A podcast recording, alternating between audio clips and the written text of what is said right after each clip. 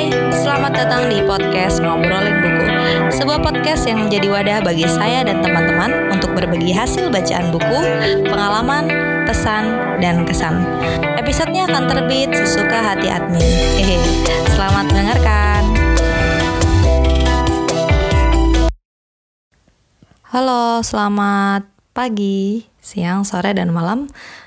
Uh, kembali lagi di podcast ngobrolin buku bersama saya Zahrutun Nafisa.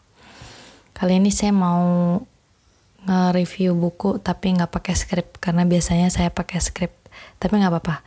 Sekarang di sini jam setengah delapan masih ada suara burung ya suara khas pagi-pagi lah dan suara kucing berantem. Tapi semoga nggak terlalu terdengar ya.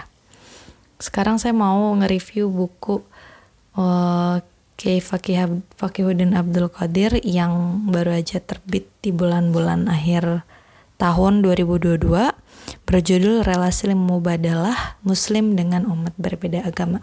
Jadi ini buku sejarah ya yang mencatat kisah kisah-kisah Nabi Muhammad baik ya sebagai pribadi Muhammad itu sendiri ataupun sebagai pemimpin agama, sebagai nabi uh, dengan rel yang memiliki relasi baik dengan umat berbeda agama.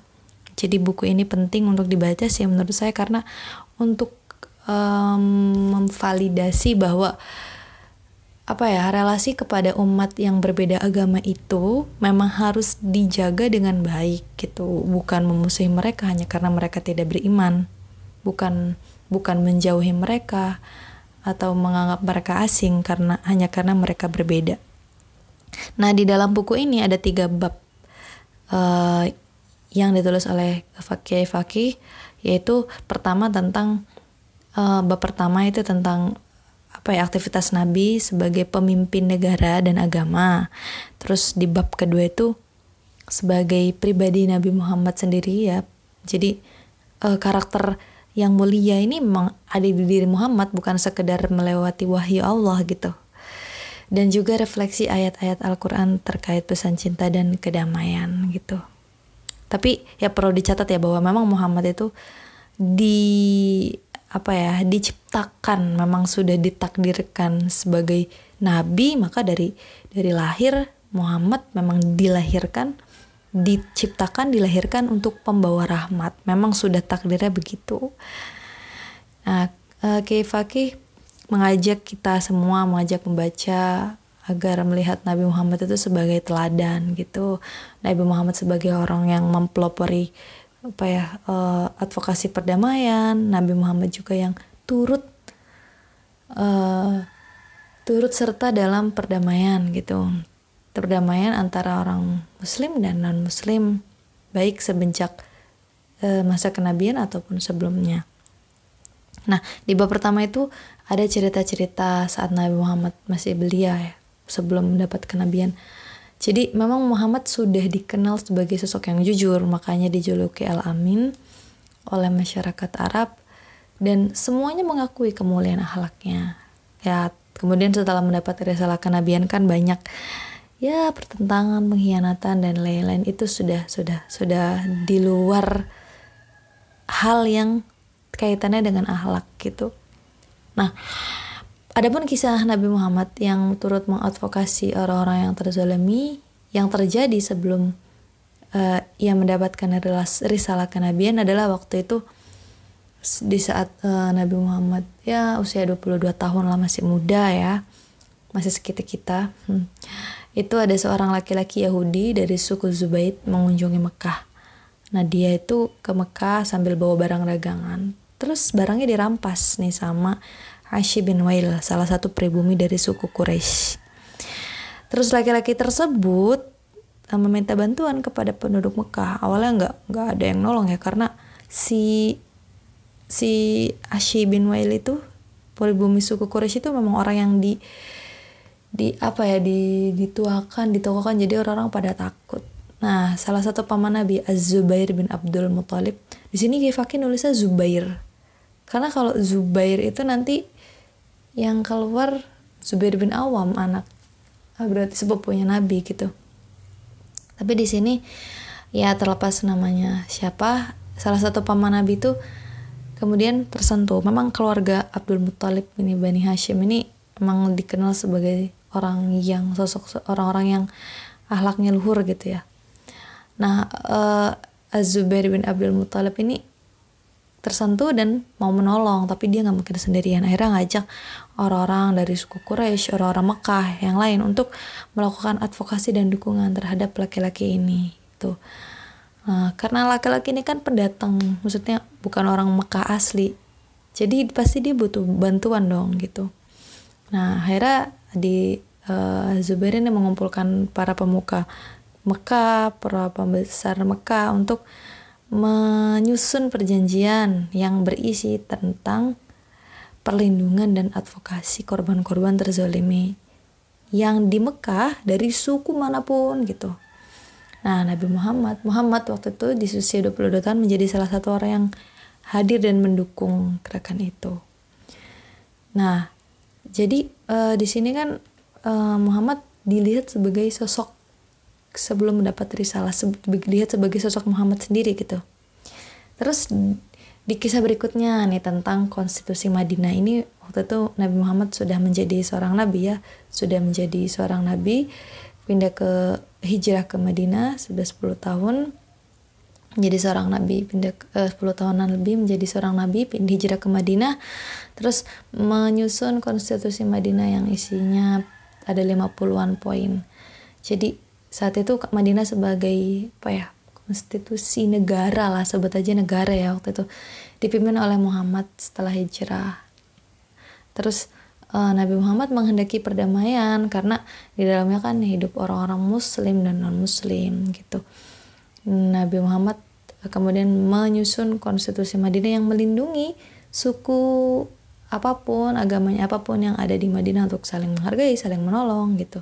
Satu sama lain. Dan melindungi pihak yang terzolimi, membela pihak yang terzolimi.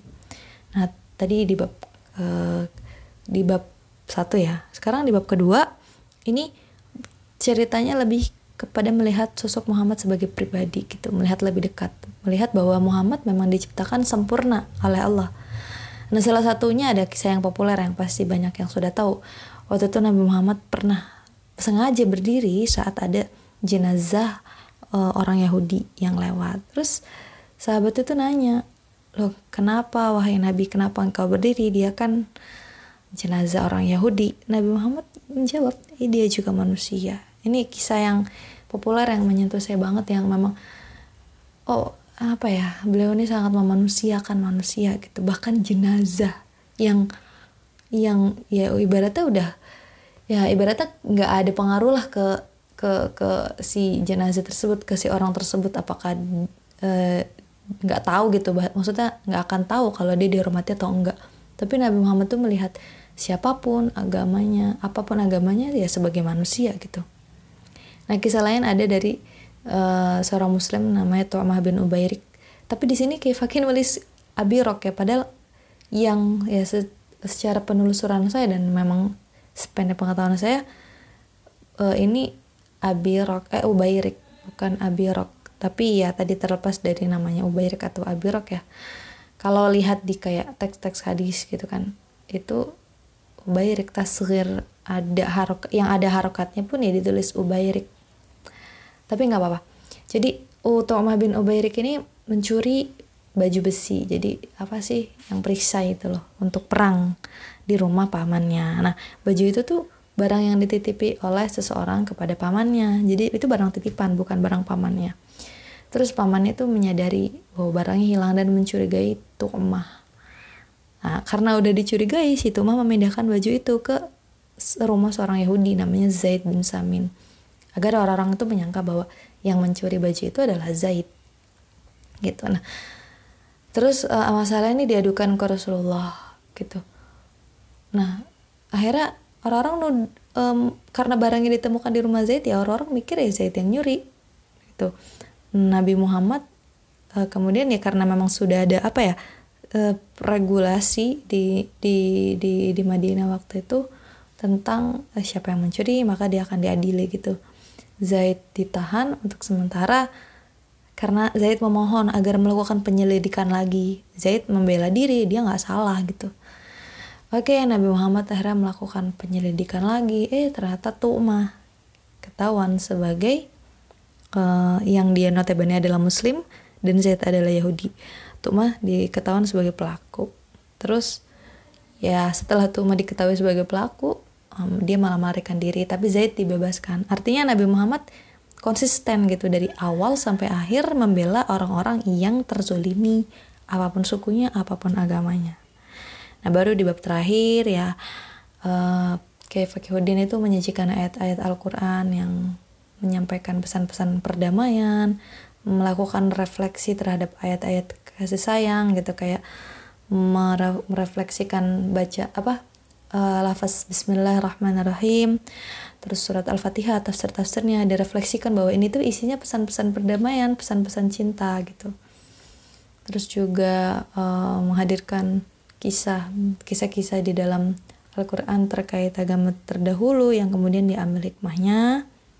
Juga ya menghadirkan ayat-ayat yang berisi semangat membadalah kepada pemeluk lain seperti di surat Al-An'am ayat 108 kita diminta oleh Allah untuk jangan memaki sesembahan orang lain gitu. Nanti ya mereka malah akan memaki balik gitu kan. Terus juga tentang ayat yang menjelaskan bahwa Muhammad memang dilahirkan, diutus sebagai penghantar rahmat untuk seluruh alam. Alam itu kan sebutan untuk ya selain Allah ya makhluk, ya siapa pun makhluknya gitu, nggak sekedar yang untuk yang beriman, tapi juga untuk orang-orang yang tidak beriman gitu. Nah itu aja uh, review dari saya. Mungkin ya kayak ada tadi penulisan nama entah mungkin mm, ya kesalahannya nggak nggak terlalu fatal apakah itu salah pun saya belum bisa memastikan tapi kalau dari sumber yang saya lihat uh, kayak tadi penulisan uh, uh, Tuama bin Ubairik gitu atau tadi uh, penulisan nama paman Nabi yang Az-Zubair. Soalnya kan kalau nulisnya Zubair nanti ketemunya sepupunya Nabi Zubair bin Awam. Jadi uh, tapi terlepas dari itu buku ini um, menyajikan sejarah yang yang cukup apa ya menarik dan lengkap mengenai ke relasi Nabi Muhammad dengan pemeluk agama lain entah itu sebagai nabi entah itu sebagai sosok Muhammad itu sendiri. Dan saya bersyukur sekaligus makin bangga gitu menjadi umat Nabi Muhammad. Cilah terima kasih. Selamat eh, terima kasih sudah mendengarkan